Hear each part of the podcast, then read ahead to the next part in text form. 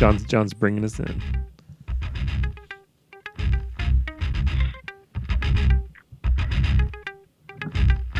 Five, four, three, two, one, zero. All engine running. We have a.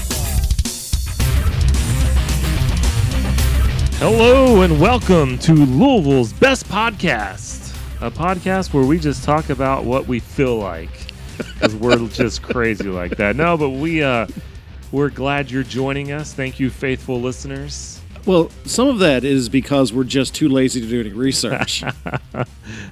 But hey, this week Charlie's brought it. Charlie's brought the topics, and the first podcast was great of the night, and we're gonna do another one here in just a minute on another subject. We're gonna we're gonna tease you with here. But before we do that, uh, just some some programming notes. Brian is currently at home sterilizing the entire house as uh, he has one member of the family with strep, two with the flu, and uh, he's just. Do you think his beard is keeping the germs out of his? I, I'd say that there, he probably looks like Dustin Hoffman in Outbreak.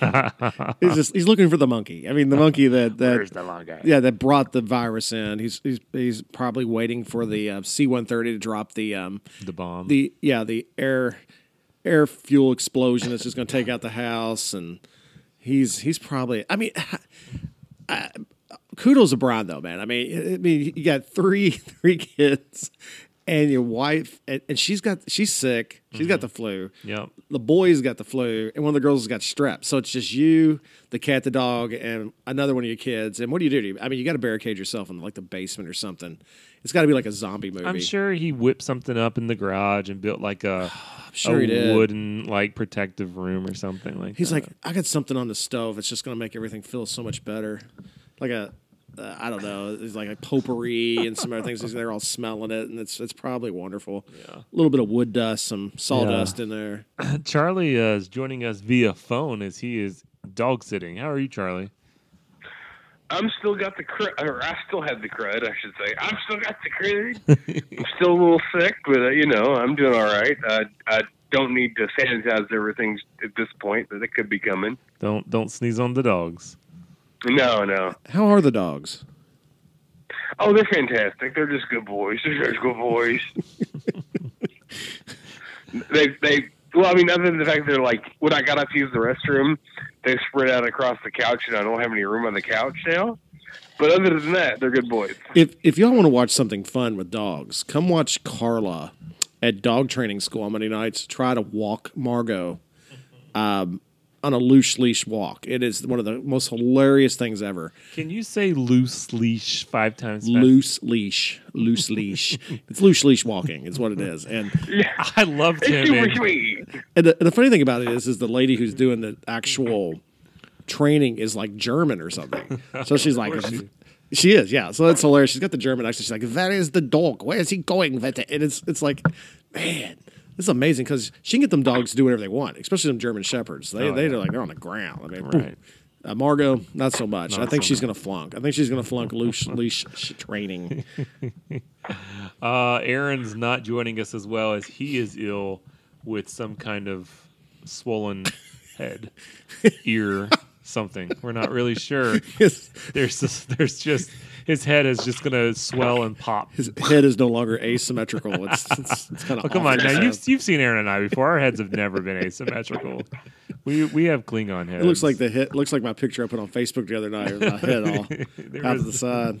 Yeah, you got some good comments on that. Before we go on, though, uh, uh, one of our uh, one of our podcasts from a few weeks ago was about our favorite country songs, uh, and we got a we got a voicemail from a uh, a country DJ giving his opinions on his feelings uh, about country music. So uh, take it away, Red Rover. I, th- I think that's his name. Is on. Louisville's best podcast. It's everyone's favorite country music DJ, Red Rover. Hoo hoo! Calling from WDUG Radio.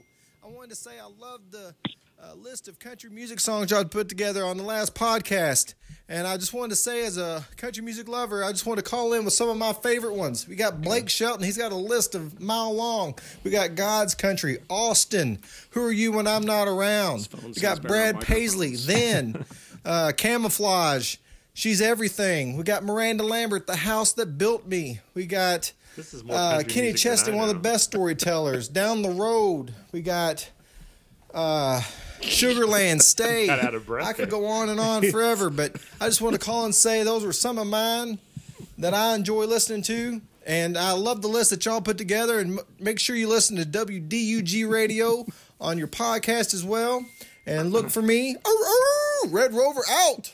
Charlie, I don't know if you could hear all that, but that was the Red Rover from the WG DUG radio network with his country songs. I could not hear that, but I can't wait to hear it. I- His uh, his phone call in actually sounds better than our microphones. So it's actually a very clear, crisp, crisp uh, call well, there. Well, for tonight's topic, I'm kind of t- I'm going to turn over to Charlie here in just a second. Uh, Charlie was uh, giving us a rundown of a movie, and I'm kind of going to let him do that again. But we're going to talk about some of the most violent or brutal scenes, or even hard to watch scenes from movies on our list. But uh, Charlie, if you want, if you kind of want to share what uh, what uh, prompted you to, to to go with this this uh, subject. On Monday night, I, I rented and watched uh, Once Upon a Time in Hollywood. I was I was fearful to watch it in the theater. I'm a I'm a huge Tarantino fan.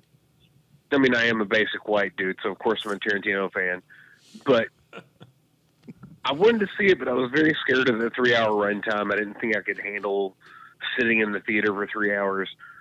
Um, I did rent it though, and watched it from the privacy of my own home, and it was a it was a really well made film. Um, there's a lot of the normal Tarantino tropes, but the movie ends with this very brutal scene. I don't want to ruin it for anybody, but I will warn you because I was not expecting it myself. And this movie is fairly unviolent until the very end, and then it is super violent. There's like a 10 minute scene of just this massive brutality, and it's it starts off as just kind of comical at how brutal it is, then it just gets disturbing, and then it gets comical again.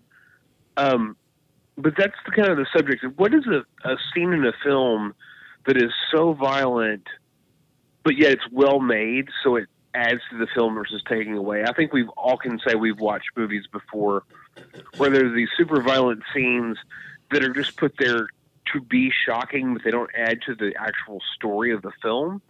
So that's the subject of the of the of the podcast this week is films that have brutal scenes, violent scenes, shocking scenes that don't take away from the film, but they actually add to the story.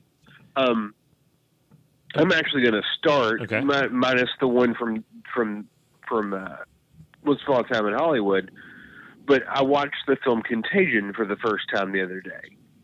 And I don't know if you, have you guys seen the movie Contagion? Who's it came out in like the early '90s or early 2010s. It had Matt Damon and Gwyneth Paltrow. I didn't see it. I know. I know of it. Um, you know, it's it's one of those movies that like has a, a very top tier cast. However, they're not in it very much. Like Matt Damon and Gwyneth Paltrow are not in it a lot. I mean, the actual stars are Kate Winslet and um, um, I can't think of the actor's name right now. Uh, Laurence Fishburne. Sorry, they're the the main stars of the film.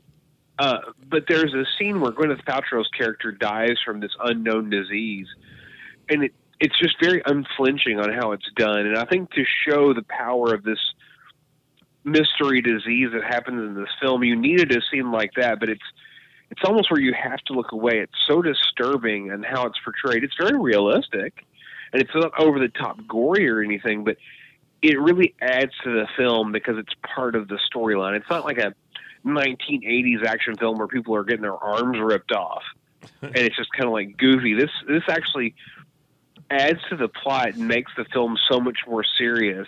Even though a you know basically a disease that kills a third of the population is serious regardless, but it's just so hard to watch. But there, but yet it's it's part of the plot and it actually makes the film So is it just like a well acted scene? Like the, the death is well presented, I guess. Well, it's not like she just like you know in most movies where people just die. She's having seizures and she's foaming at the mouth, and No. It's part of this like super flu type thing that these people are dying from. So, it, in most of the characters in the film that pass of this disease, they don't. They just you know somebody comes by and finds them dead. Whereas her death is actually shown from start to finish. The disease taking its toll from start to finish. Okay. Uh, I haven't seen that one. I kind of. I remember it now. Oh, uh, yeah, I've seen it. Okay. Did you? Uh, does that scene stick out to you? Um, well, I mean, I mean, not like it did. I mean, Charlie just recently uh, saw it. I mean, I, it's been years since I've seen it, and it, mm-hmm. I had to he, I had to remember exactly what was going on. I remember the scene, mm-hmm. but I I kind of block out movies about viruses. I, I don't like I don't like movies about viruses, things like that. Just it's just too much sometimes for me to watch. Yeah. So that type of stuff just kind of oh no, it ain't, So- it ain't my thing. For me, the the first one I'm going with is one that, for me, it's one I have to look away from. But it, I mean, it adds to the scene to the movie. Uh, it's in it's in the movie Misery from Stephen King when uh, after he's escaped for the first time and she brings him back and puts him in there and she she proceeds to break his ankles across the with the sledgehammer. Oh my goodness! like I can't watch that scene, even though it's not like it's not the best graphics, whatever you want to call. It's just the knowing that what's happening and to think that that's actually happening. It, it's something that like, and I feel like it adds to the film because it just makes her that much more violent and that much more, uh, just demented, and and makes him more helpless. But I can't I can't watch that scene. To me, it's it's a simple but brutal scene that I just I'm like, nope, not gonna watch it. for someone who almost did break his ankle off his body one time, it, it there's no it just oh it is cringeworthy just even thinking about that scene. And, and and for me, it's not even really the whole idea of her hitting him in the ankle with a with a sledgehammer. It's the anticipation, Oh, yeah. the build Yeah, up to yeah, it yeah. coming because she's she's tell talking to him about it, and she tells him what she's gonna, you know, and she's what are you doing? What are you? Putting this wood between his ankle, and he and he knows what's coming. Once he, and it's just uh, that's the part of it that makes it so brutal. Is the is the anticipation of what? Because I remember when Misery came out, people were talking about that scene. It's like, oh man, just wait till you see this scene. And I remember watching Misery for the first time, and um, there is nobody else that could pull that movie off like Kathy Bates. So I mean, she's an absolutely amazing actress. Anyway, uh, James Caan's James Caan. I mean, you know, that's, ah, it's, he played- it's like he was playing the same character from Elf. Just Have Have either one of y'all watched um, um, Castle Rock on Hulu? uh, no, No.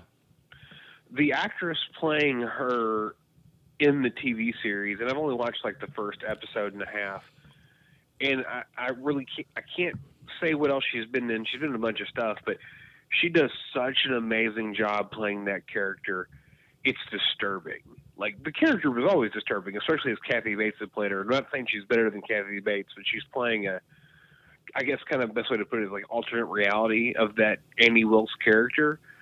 But man, is it super disturbing and so good. But it's just, yeah, it's uh, Kathy Bates did such a good job. But if you get a chance to check out, just watch an episode, just see her playing that character, and it really does live up to Kathy Bates' portrayal of that character. So I just looked it up. It's Lizzy Caplan.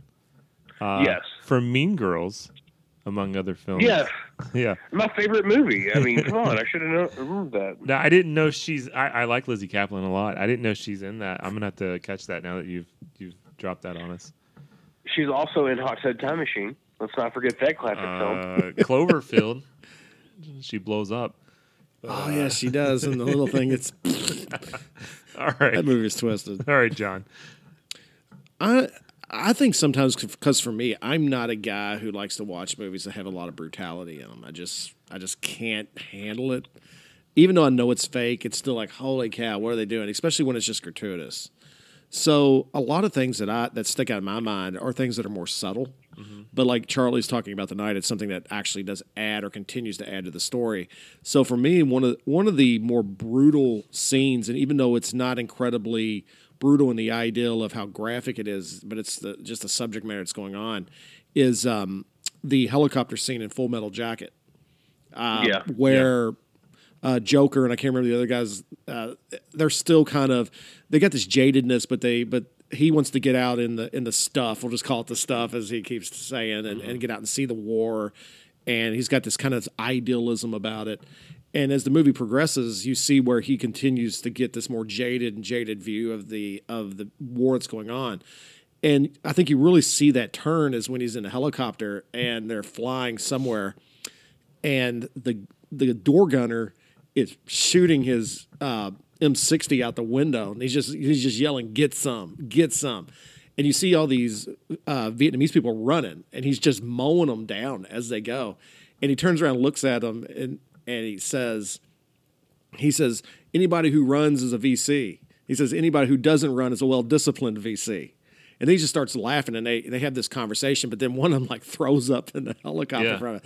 And then this, before the scene ends, you just hear him. He's just he's like get some. He just keeps doing it, and it it was really this incredible, uh, kind of this confluence of this guy who's killing people because of his complete and utter. He's just gone. I mean, he's just jaded. And these two guys who are just getting to the point where they're understanding that this is this is not an idealistic war. It's it's it's it is it's very brutality. realistic, Yeah. yeah. and so that scene always sticks out to me. And I and, I, and I'm a big fan of uh, Full Metal Jacket. I, I like Full Metal Jacket. Sometimes some people are platoon people.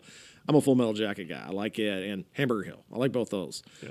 So that that one always is, is a scene that seems very poignant to me in in movie history. It's just one of those really good brutal brutal scenes that doesn't really show the violence of it. You just it's implied more than anything. That's good. Uh, Charlie, you got a second one? Um, I might be still in one of John's, but probably not the same th- same scene as one of John's. But definitely Saving Private Ryan Yes. in its entirety. But not the not the scene that everybody talks about. This is the scene with Barry Pepper as the sniper, Yeah. and when he prays and then sh- then kills the guy. I, I, I know that I would never be personally have the fortitude to be in war. I, I, I know that I don't have the mental capacity and emotional capacity to handle that. However, just that scene where he's able to believe in God so much that he's able to pray and then shoot someone. and then the the way that it shows the the person that he's killing, you know, it's just I don't know. It's just it's not just it's disturbing in the fact that I can never do that, but it's also kind of uplifting that this guy is able to rely on his higher power to complete this thing, but also the way that the film is kind of so serene. It, or the film's uh, the the scene's not serene, but he is Yeah. He's and his serenity is kind of yeah. disturbing. Yeah. Like the fact that he's just kind of able to just stop and breathe and pray and then kill this guy that's been killing all his guys. It's just such a it's disturbing, but it's not in the fact that it's overly gory or overly violent, but it's so just like his calmness is disturbing, if that makes any sense. Yeah. Yeah. No. No. Um, And I think that the the majority of people, I would say ninety percent of America, couldn't do that. And I know it's not real, but I'm sure things like that did happen. There had to have been soldiers in World War II that were in the middle of all this mess and were able to detach so much that they could complete their mission. And that is disturbing. No, I, it's a good scene. Uh, I I I, uh, I was going with Saving Private Ryan also. Me too. Okay, we're all going Saving Private Ryan. I'm uh I'm going near the end though, when they're trying to protect the bridge, and uh, Adam Goldberg's character is attacked. That was my scene. Oh, I stole John's Ah, scene. You stole it. uh, and uh, and and they're having that brutal fight, and the guy's got him pinned down with the knife, and just basically slowly kills him as Adam Goldberg basically is begging for his life and begging for somebody to help him, and it's just like I can't watch that scene because you're just watching this guy get impelled and just ran. You know, I don't know. It, Well- it's it's and it's so slow and so. I, I don't know, and just Well- to be the person doing that. Well, and the interesting thing about that, and this is, this was the part that I was going to bring up about that, uh-huh. is that you have him begging for his life, and the German who is pushing the knife into him is like almost like a like a mo- mother would a a yeah, yeah. child and uh, you know telling him that you know shh, shh, It's shh, okay. yeah Yeah. and it, it, was, it was such a weird way in which he was you know trying not to die and the other guy was seeing it almost as an honorable way to die you know it was just such a strange i hate to use the word dichotomy again but it's just just that strange twisted view of war and and that and that that was that was a scene that really really stuck out to me as well.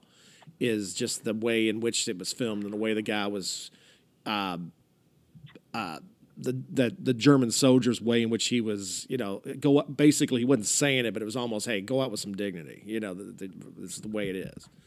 And it, it was just, yeah, it was it was a very very oh, scene. It was, it's, it's one that's hard to watch. It's definitely one I can't. I can't. Uh, I I, I kind of have to look away for that one as well. Uh, John, I stole yours. Did you have any other? Yeah, I did. I had one on the back burner because we started talking about Okay. this. Is it's a movie, and once again, I'm, I'm sticking with the war thing because I'm a history teacher, so I'm a I'm a big war movie. Watch a lot of war movies, and especially even like Civil War movies and things. And it was a it was a scene that came out of a movie in the early '90s from a movie called Glory. Yeah, it stars Matthew Broderick, and and and it's it's got some fighting in it, but it's it's more glamorized. I mean, I don't want to say glamorized, but there's not a whole lot of blood, quote unquote, in it. But at the very beginning of the movie, uh, they show him. And of course, he's this lieutenant, kind of this bright-eyed, wide-eyed, kind of looking for the glory type of lieutenant. And they're running. They're going across this field. I, I don't even remember what battle it was, but there was a officer in front of him, and he turns around, starts yelling at Matthew Broderick, and he says, "Let's go, let's go." And as he turns back around, you see a cannon go off and the guy's head just explodes. It's poof. And it winds up all over Matthew Broderick's face. And then he gets hit in the neck by a piece of shrapnel. And it, it, it, the brutality, the thing about it was that, that, that it, that sets the movie. I mean, that sets up what we see throughout the rest of the movie, what Matthew Broderick's, uh, uh, Colonel Shaw, I think his name was, I can't remember, 54th Massachusetts kind of his view of what the war was going to be like or what the war was like from that point forward was kind of kind of was directed by that one moment. So yeah, that was that was extremely in I mean especially early 90s. I mean it, I mean, it, it was a really uh really good looking scene if you want to talk about blood and gore. But coming from a Civil War movie, usually those are a little bit more mundane on their violence, but this was just like pop and the guy just came off, Yeah. you know, that was like, oh, All right, uh, Charlie.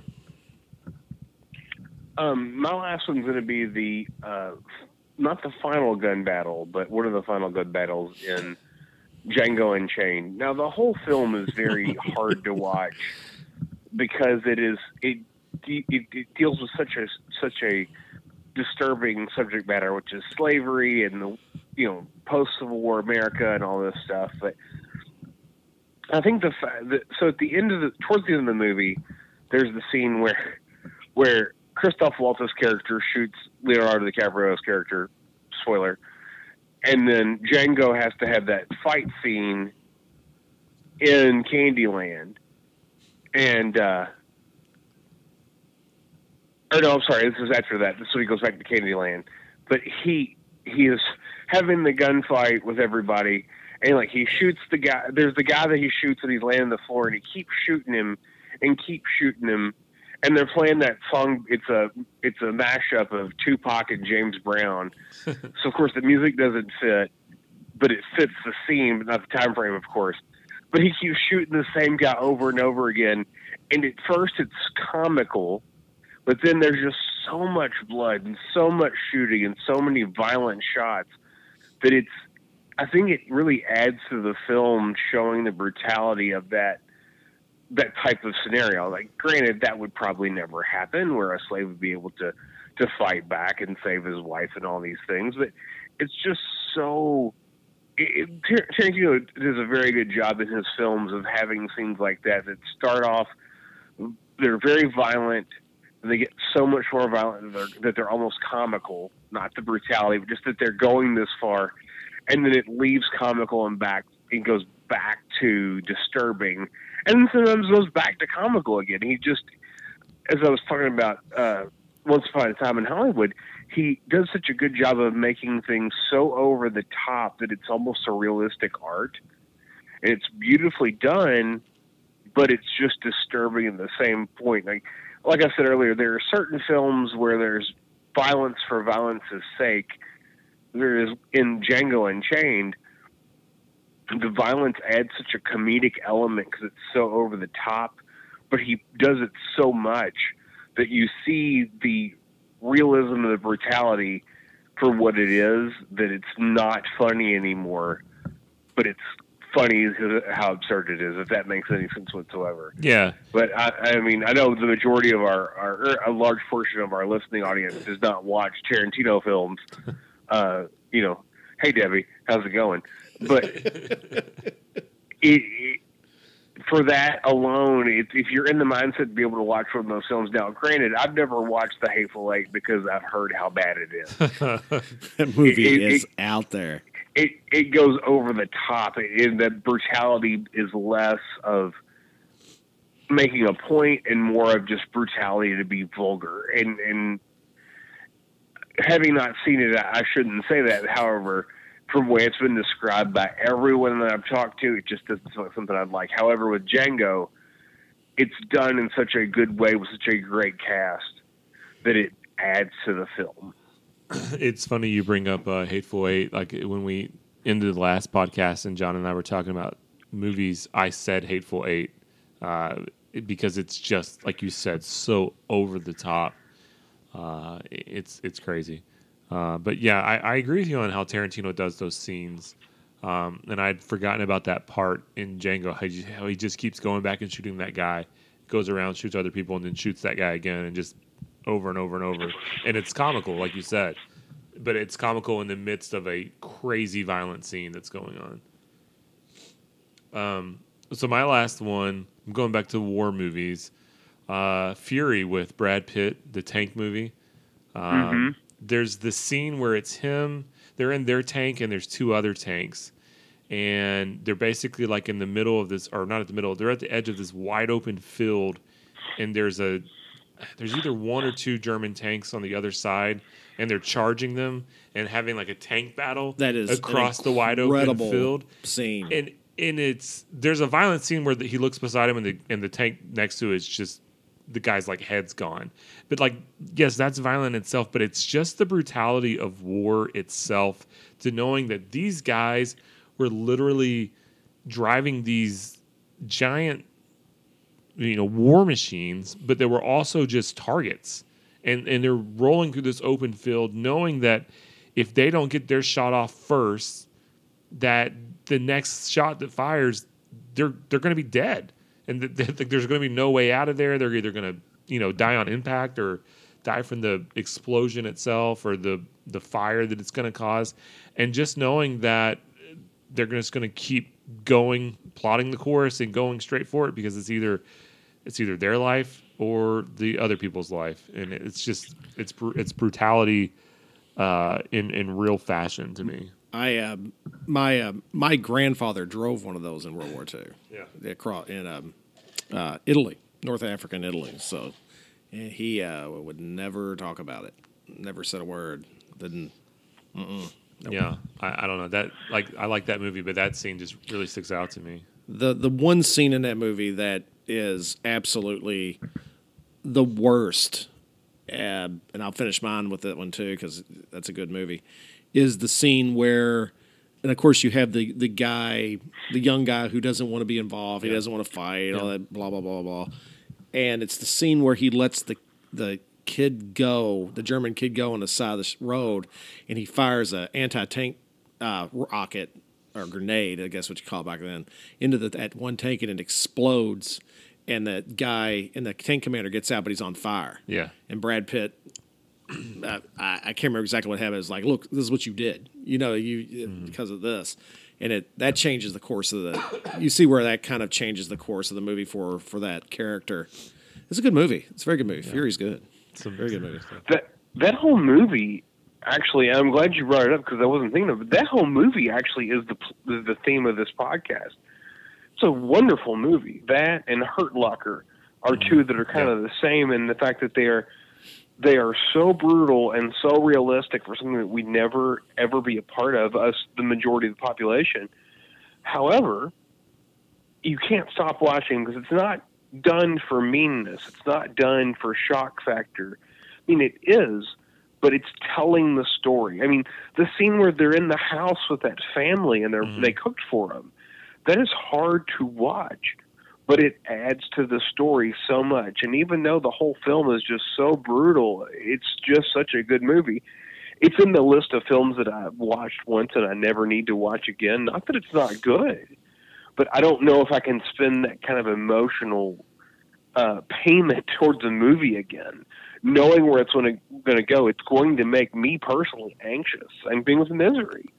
I love the the movie and the book Misery, but I can never read or watch it again because there's this such a brutality to it that is the story. That is the story. Especially, you know, John said like his grandfather couldn't talk about it. You know, I can only imagine what people that actually went through that, and the things that they showed in the movie Fury were not beyond the pale of possibility. Right. Those right. things could have all happened. They're not, you know, fantastical. They are realistic. So that's what makes it so brutal. Is that, you know, one generation before us went through that. Yeah. And even though, like I said, it's hard to watch, it's something that I'm glad that I've watched. I just never need to watch it again.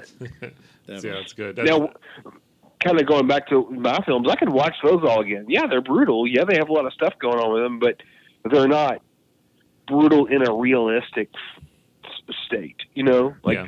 Saving Private Ryan was was brutal in a realistic way, but I can watch it again because the thought of them being, you know, being able to save this one guy, even though it could have happened, it's not realistic. You know, yeah. and going through all that to save this guy. Whereas with Fury or Django, it, it they're, or with Fury, it's so realistic. Yeah, I, I agree. Like uh, Saving Private Ryan is just a good. It's a good storytelling, so you can watch that one again and enjoy it. But there's other movies like like like you said, it's just that is such a emotional drain on you. You're just like, okay, I'm good, I'm spent. Uh, and like you said, anxiety really ramps up your anxiety. So, uh, really good topic, Charlie. Yeah, great job. Yeah. Well, thank you guys. Thank you. I'm glad you enjoyed it. Well, a little bit of a more serious topic, but uh, uh, just enjoyable stuff to talk to uh, and talk about. So let us know your thoughts. Uh, and always, you can catch us on Anchor and Apple iTunes and whatever else. Google Play. Google Play. But uh, uh, for Brian, uh, catch a, or see you later, player. I can't get even, I can't even say it right. And uh, sorry, Brent.